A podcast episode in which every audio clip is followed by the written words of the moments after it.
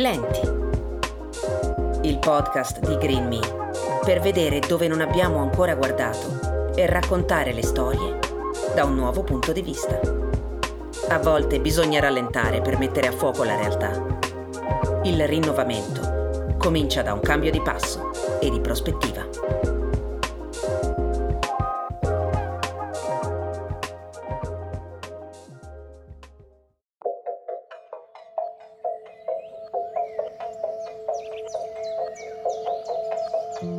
C'era una volta una casa piena di bambini, vicino al manicomio di Collegno, in fondo a una via intitolata Lombroso, l'uomo che credeva che criminali si nasce e non si diventa. Era un vasto edificio di mattoni con un bel parco attorno e tutti la chiamavano Villa Azzurra, anche se di azzurro non aveva nulla, neanche il cielo. C'erano grandi sale e ampie vetrate alle finestre, un posto dove i bambini potevano giocare, correre, strillare. E in effetti facevano solo quello strillavano, perché a giocare era qualcun altro.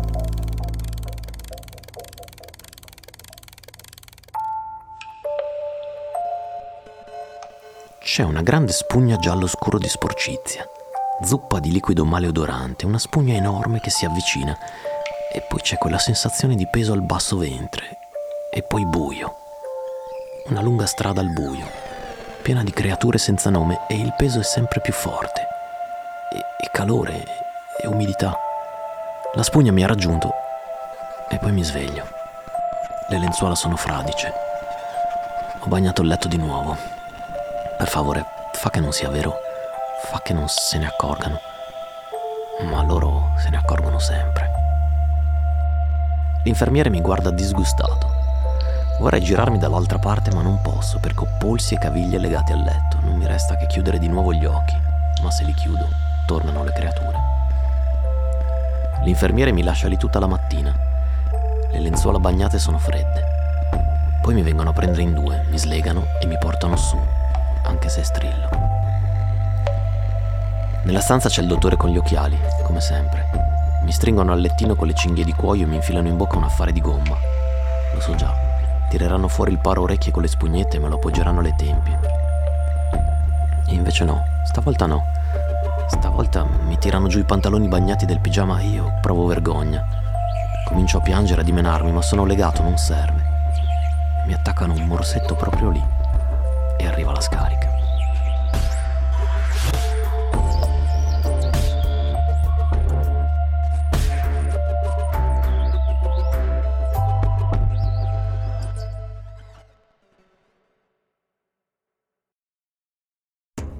Lo scandalo scoppia il 26 luglio 1970 grazie a una foto pubblicata sull'Espresso. Una foto tenera e agghiacciante insieme, una bambina nuda legata al letto. È la testimonianza visiva di quanto succede a Villa Azzurra, un luogo che doveva essere una semplice sezione medico-pedagogica e che invece il direttore, il dottor Coda, ha trasformato in un lager. Un luogo di segregazione e tortura dove bambini indifesi, spesso trovatelli o con situazioni familiari difficili, venivano internati perché ritenuti ineducabili e pericolosi per sé e per gli altri. All'alba di un decennio votato al progresso sociale e politico che condurrà a breve alla legge sul divorzio e allo statuto dei lavoratori, i manicomi sono ancora in piedi e lo rimarranno fino alla legge Basaglia del 1978. E in un posto come questo, un posto come Villa Azzurra, piccoli innocenti sono in balia del sadismo di un Mengele italiano, che li usa come cavie di abominevoli inutili esperimenti, che pensa di poter rieducare dei bambini atipici, torturandoli con la corrente elettrica, legandoli ai letti, riempiendoli di medicine.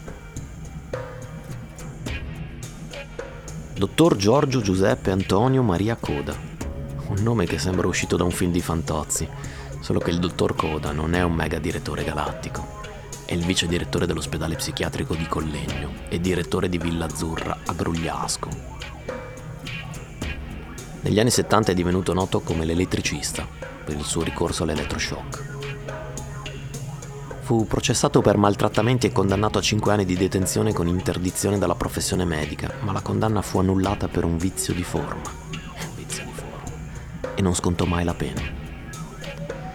Il trattamento medico che somministrava consisteva in scariche elettriche ai genitali e alla testa, che provocavano dolori lancinanti. Il trattamento era chiamato elettroshock o elettromassaggio, a seconda che venisse praticato alla testa o al basso ventre. Quasi sempre senza anestesia e a volte senza pomata né gomma in bocca, facendo così saltare i denti al paziente. Giorgio Coda, durante il processo, ha ammesso di aver praticato circa 5.000 elettromassaggi. Sull'elettroshock ci sono opinioni discordanti, ma usarlo con finalità punitive o di rieducazione esemplare poteva apparire accettabile solo in un contesto fortemente autoritario e a una mente molto più deviata di quelle che voleva curare. A riprova di una simile mentalità, basti pensare che quando sorgeva una lite tra due piccoli ospiti della struttura, il direttore li faceva combattere tra loro fino a quando ne rimaneva in piedi solo uno, pesto e sanguinante. Eccoli qua, i giochi di Villa Azzurra. Bambini che venivano legati ai cancelli del giardino, ai termosifoni bollenti, al letto o fuori al freddo se erano troppo vivaci o si lagnavano. Violenze, torture, persino decessi.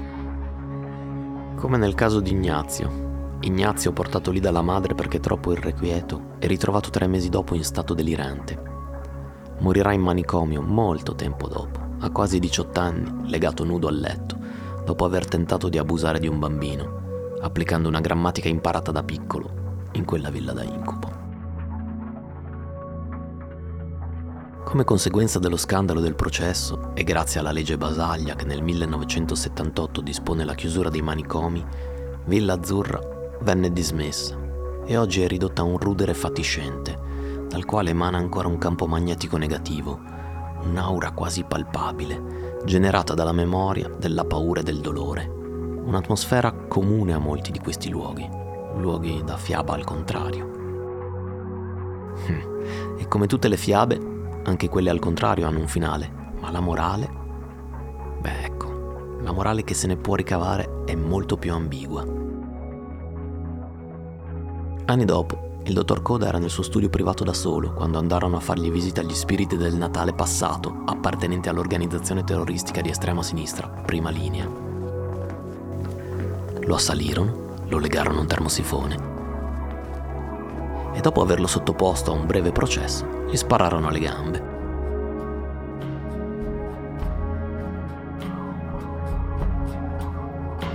Era una casa molto carina, senza soffitto e senza cucina.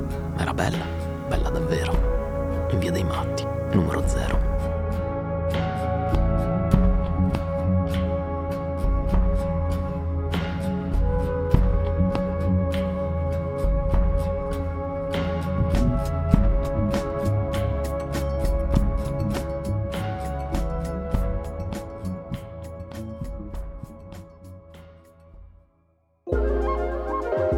Lenti è un podcast prodotto e realizzato da Green Me con la collaborazione di Banshee Produzioni.